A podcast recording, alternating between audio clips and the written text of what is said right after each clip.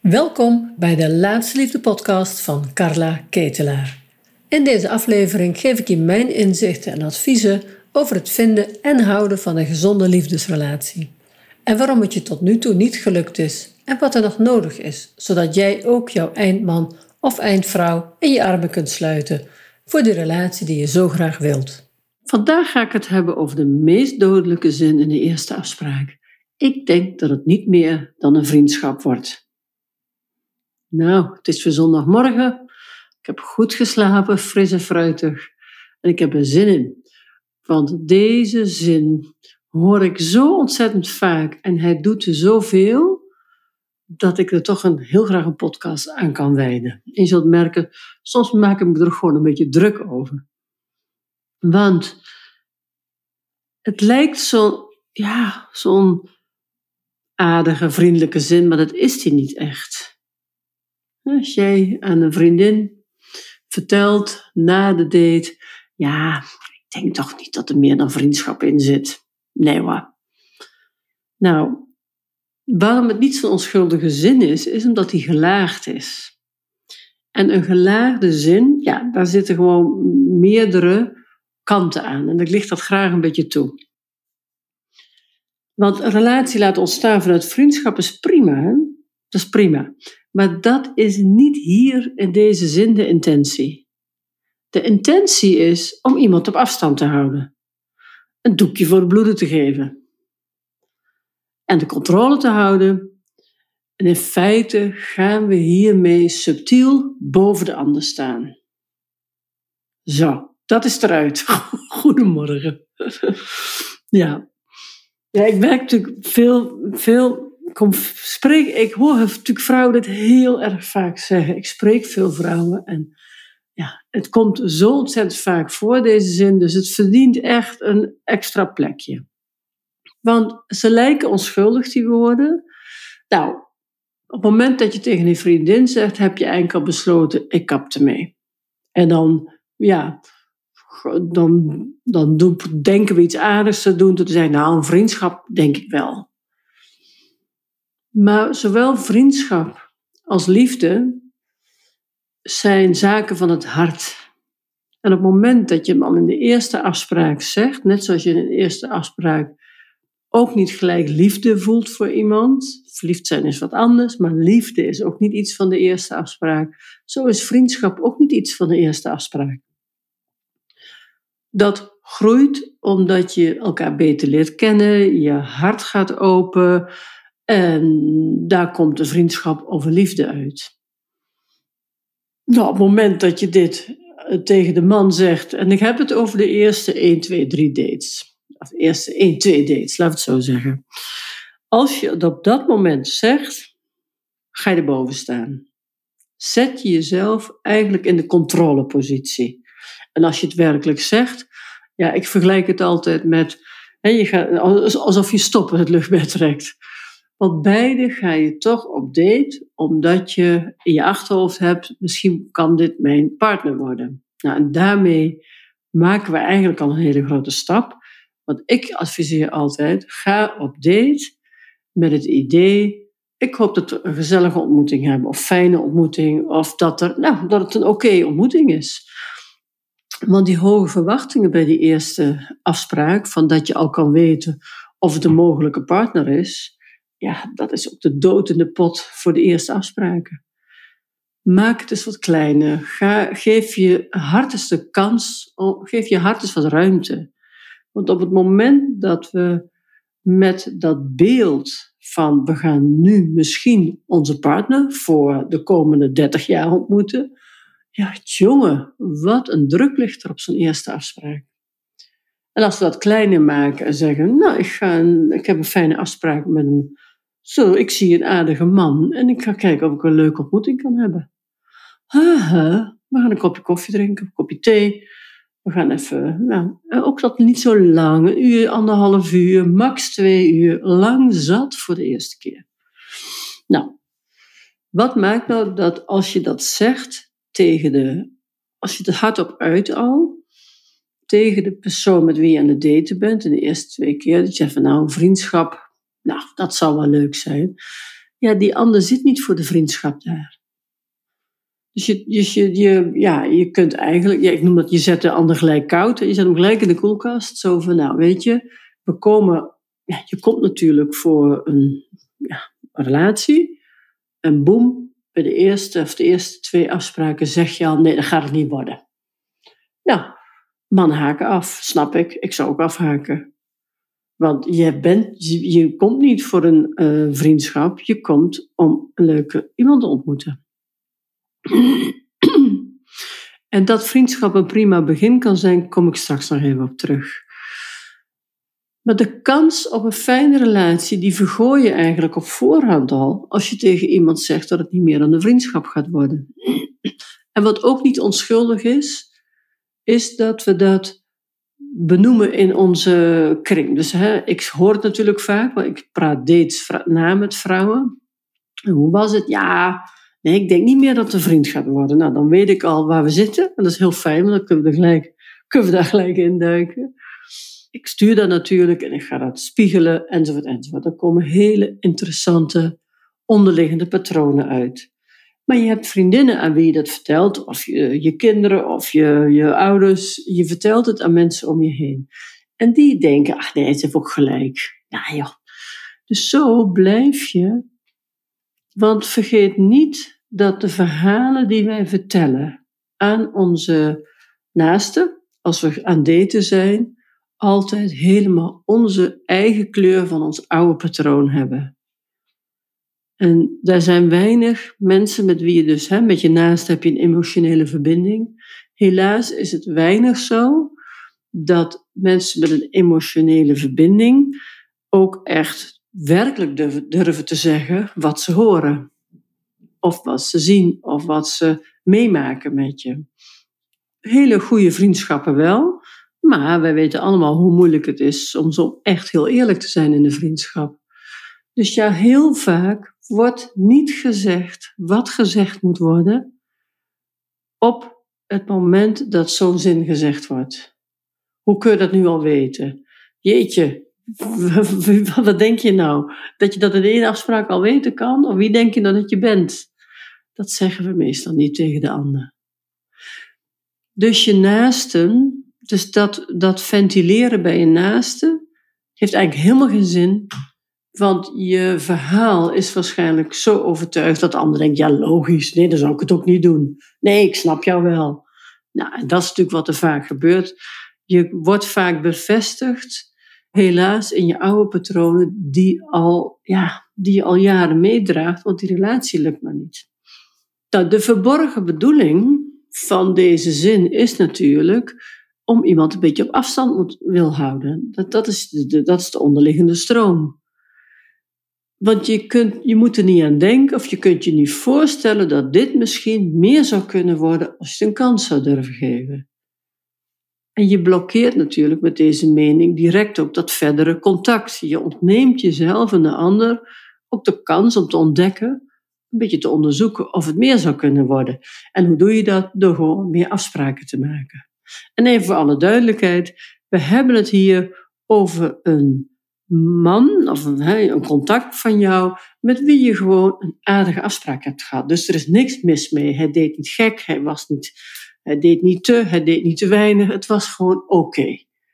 Alleen, uh, je bent waarschijnlijk met een beeld in die date gestapt, uh, in de trant van, we gaan kijken of dit, of dit een eindman kan worden. Of dit een, uh, ja, zie ik die man naast me, zie ik, zie ik mij met hem zoenen enzovoort. Dus dan gaan we al vaak veel verder in ons beeld dan alleen kijken of, het, uh, ja, of we een aardige afspraak kunnen hebben. Dat is echt de allereerste stap. Um, wat, wat zit er nou onder het uitspreken van die woorden nog meer? Heel vaak zit daar ongeduld in. Dat we geen tijd willen verliezen om het te onderzoeken. We zijn lekker aan daten en wij we komen in zo'n afstand en zeggen, ah nee, maar ik weet wat, dit gaat hem niet worden. Nee, dat gaat hem echt niet worden. Maar je wil niet weten hoeveel interviews, nou ik durf wel bijna te zeggen, bijna alle interviews, er zijn enkele uitzonderingen, maar praktisch alle interviews, die honderden die ik gedaan heb, binnen mijn programma van vrouwen die hun partner hebben gevonden. En die, die interviews zijn ook alleen daar te zien, omdat het hele persoonlijke verhalen zijn. Zijn ze alleen in het programma ook geplaatst. Dus dat kan ik verder niet delen. Maar neem maar van mij aan dat 95% van de vrouwen in die interviews gezegd heeft: Het is totaal anders dan ik gedacht had. Het is echt ongelooflijk. Ik heb altijd dit of dat of dat beeld gehad. De vraag namelijk in dat interview is altijd: En was dit het type man wat jij had voorgesteld dat je relatie mee zou, zou krijgen? Nou, bijna nooit. Echt bijna nooit. En dat is het mooie ook, want doordat we iemand leren kennen, je, je, je krijgt een contact met iemand, als je je open voorstelt, hè?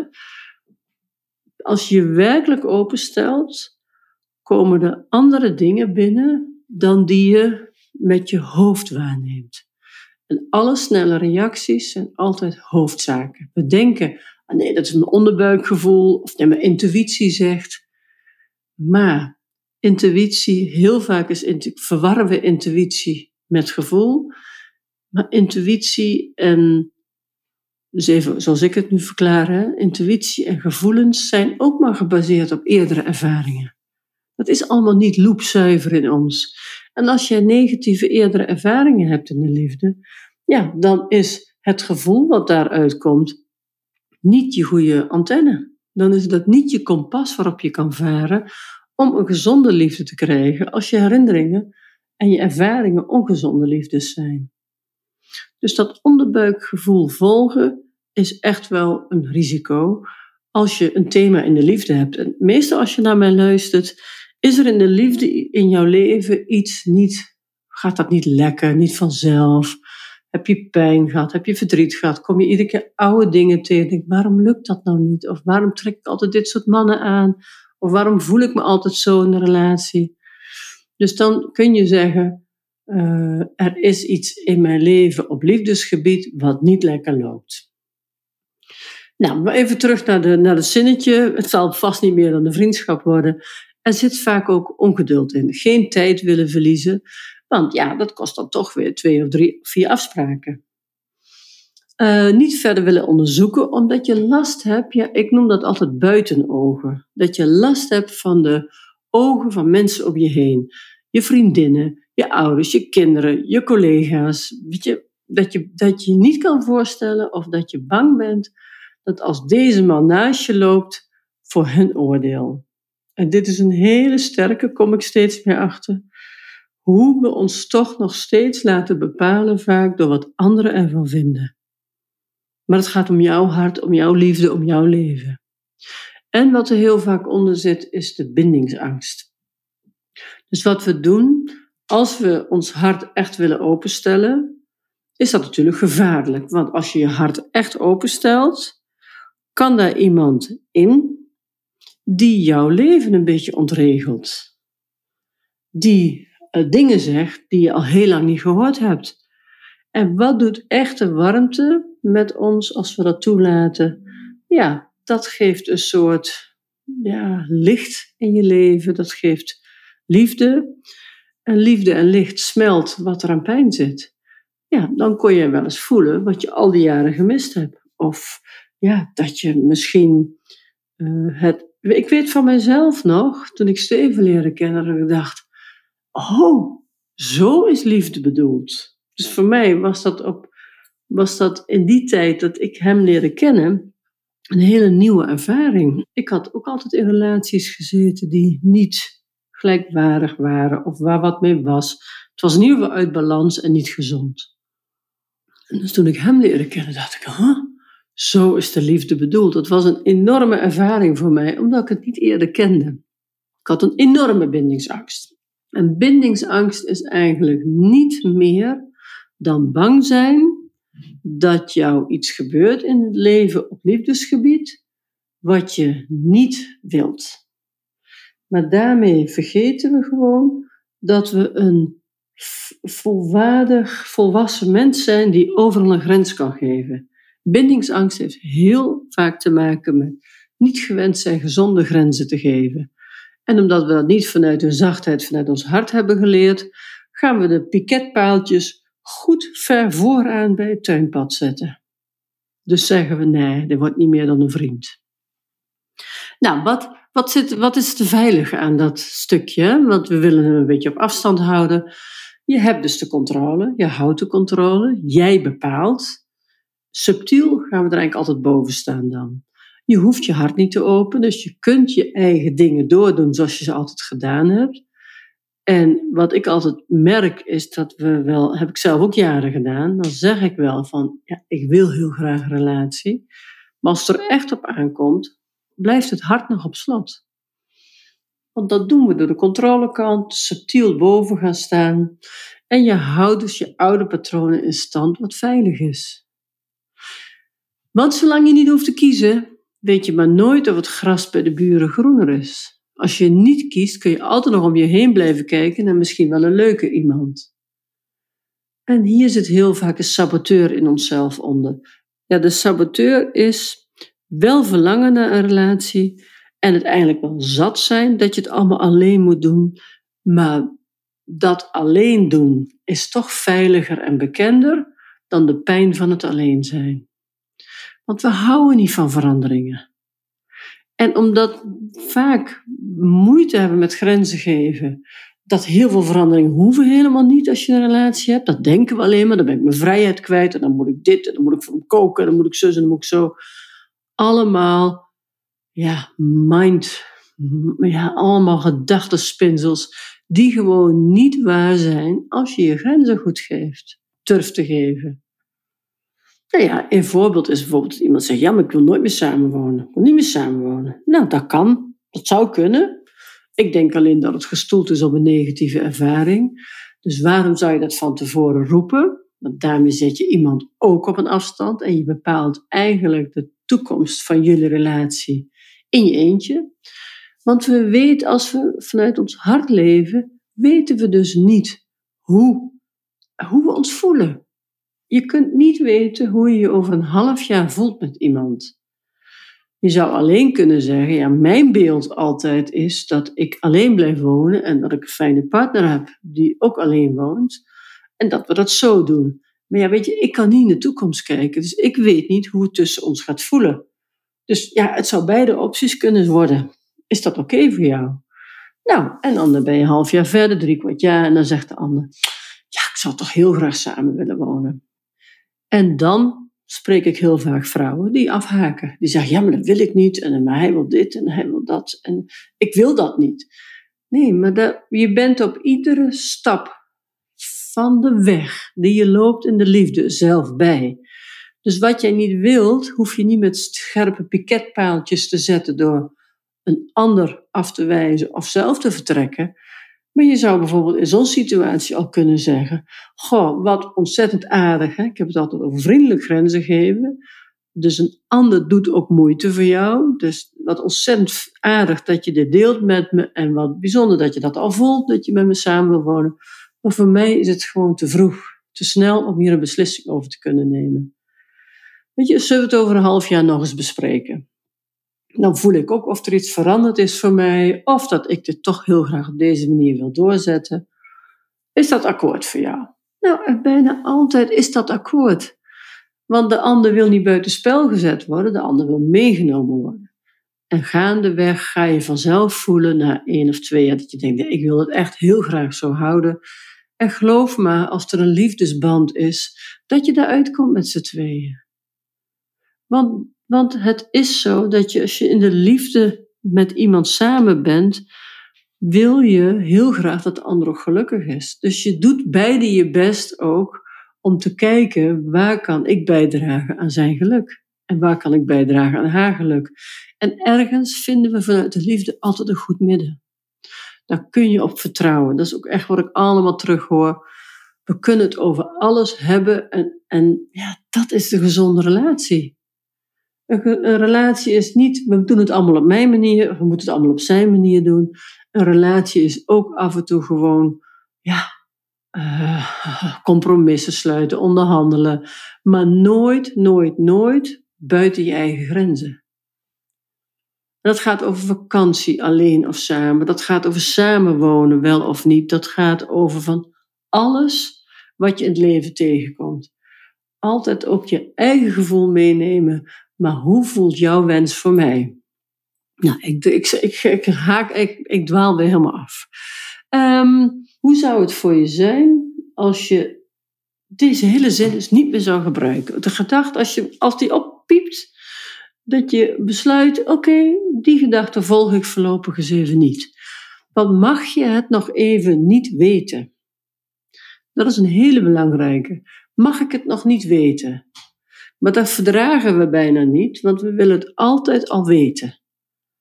Ik wil weten of dit mijn man gaat worden. Ik wil weten of hij niet gaat worden. Ik wil ook van hem weten wat hij van mij wil, vindt en wil.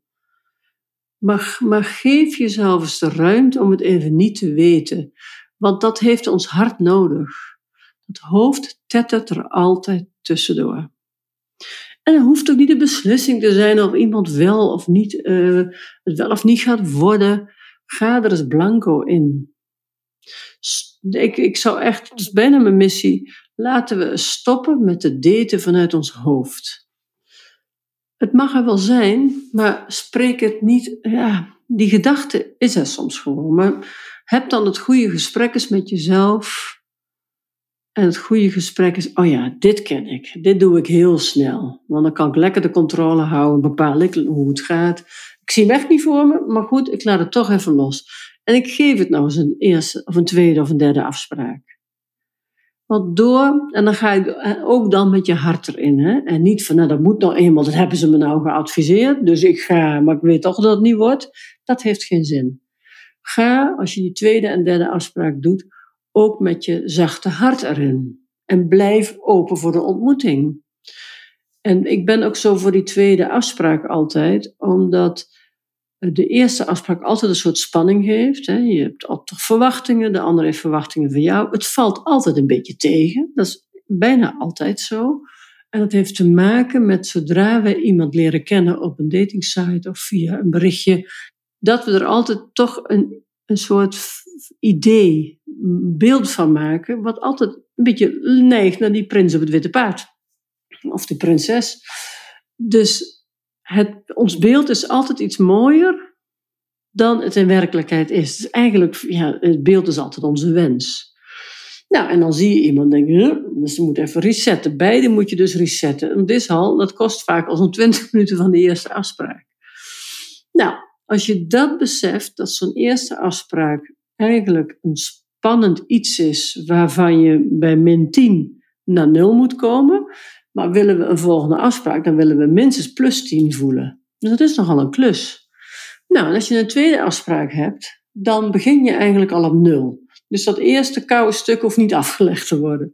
De kans dat het dan aangenaam is en een fijne gesprek, ja, dan zit je veel makkelijker op, op plus 10. Dan hoef je maar 10 graden te overwinnen. En in de eerste afspraak moet je de 20 overwinnen.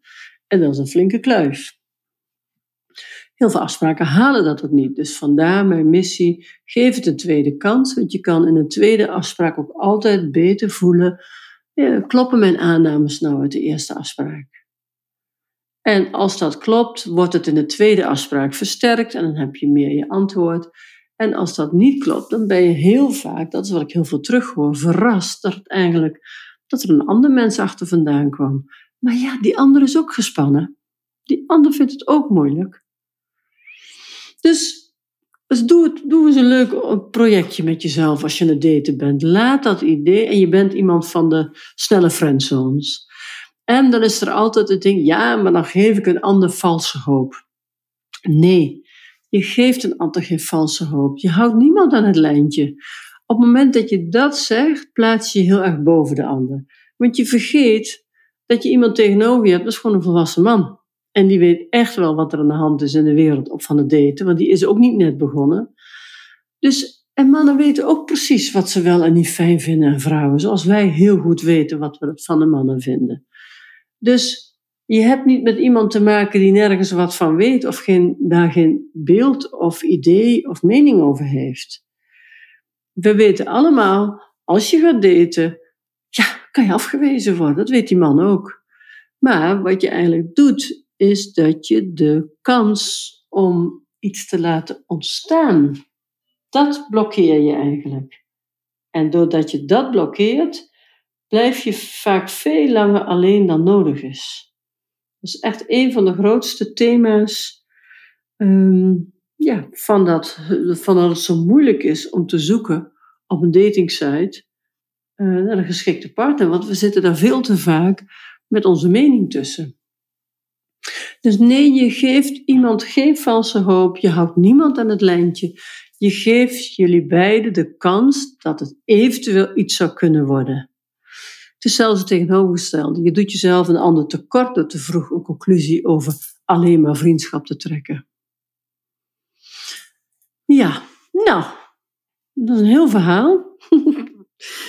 Kijk of ik nou, ja, wat, wat ik er ook oh ja, over dat ging dan over dat wat even het verschil tussen vrienden. Van, van, als ik goed kijk naar, naar mijn eigen relatie, maar ook van de gezonde relaties van de vrouwen uh, die, we, die we dan helpen.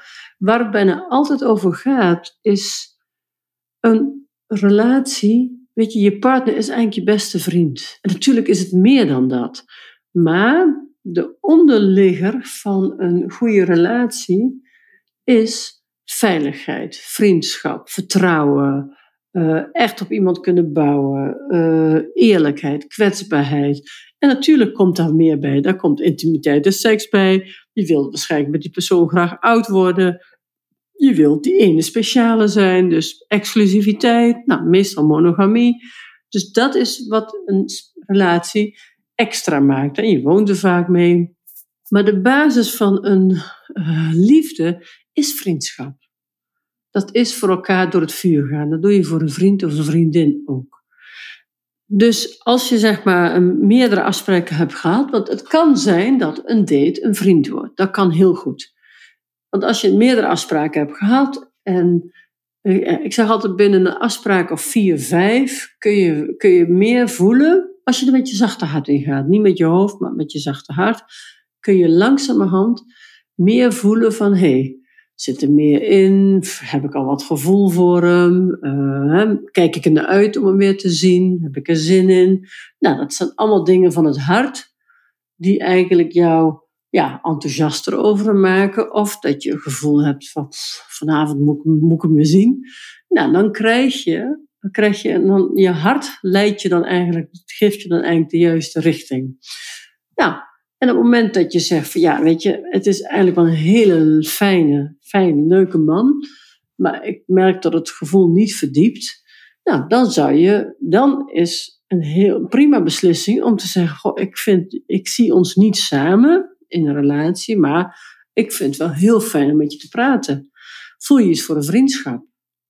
Dat is prima. Ik heb zelf altijd een, altijd een paar mannenvrienden in mijn alleenstaande tijd gehad. Dat heeft me altijd goed gedaan.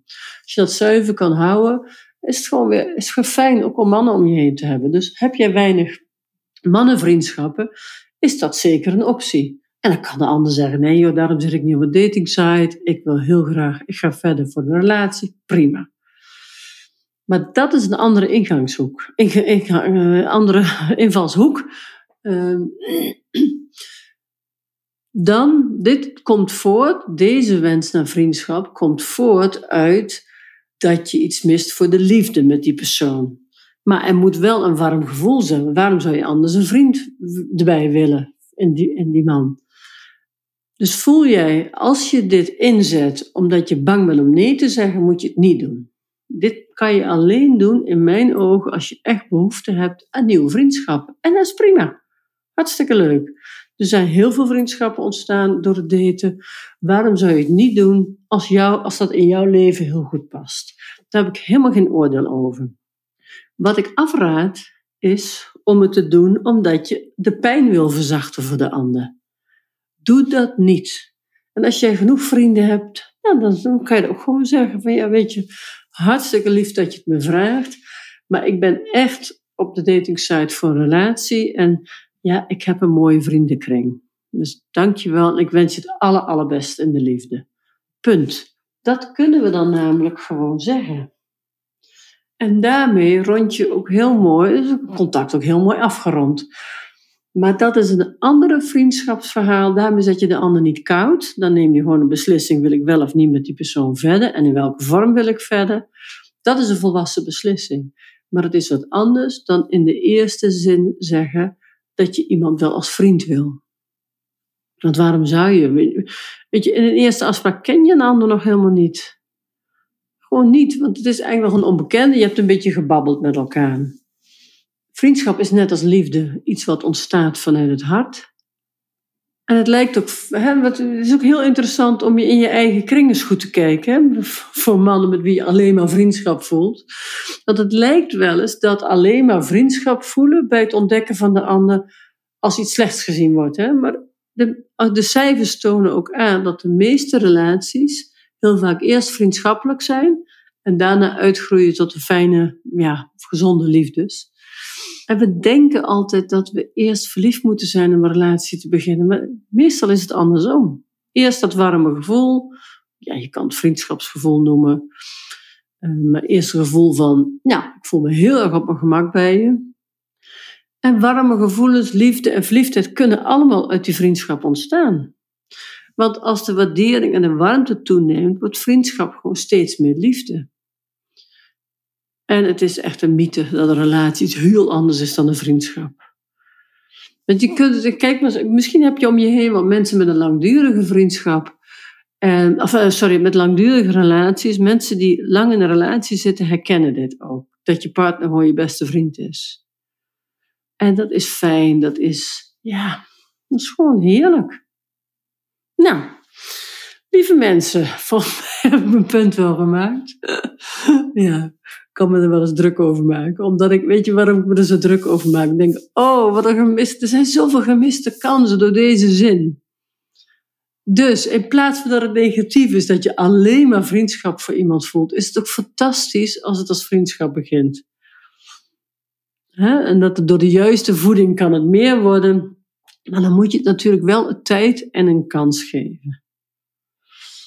Dan zeg je meteen alleen maar vriendschap, ja, dan rent die mogelijke eindman hard de andere kant op. Hoe leuk je hij ook vindt, hè? En dat is toch vast niet wat je wil. Nou, ik wens jou heel veel succes met de afspraken. En als jij vaak zegt, dit zou mm, alleen maar een vriend kunnen zijn, Neem deze uh, podcast mee. Luister me af en toe af. En stap lekker uit je controlekant. Ga naar je zachte hart. En onderzoek in je hart wat daar aan pijn zit om iemand toe te laten. Voel jij je aangesproken als daadkrachtige ondernemende vrouw?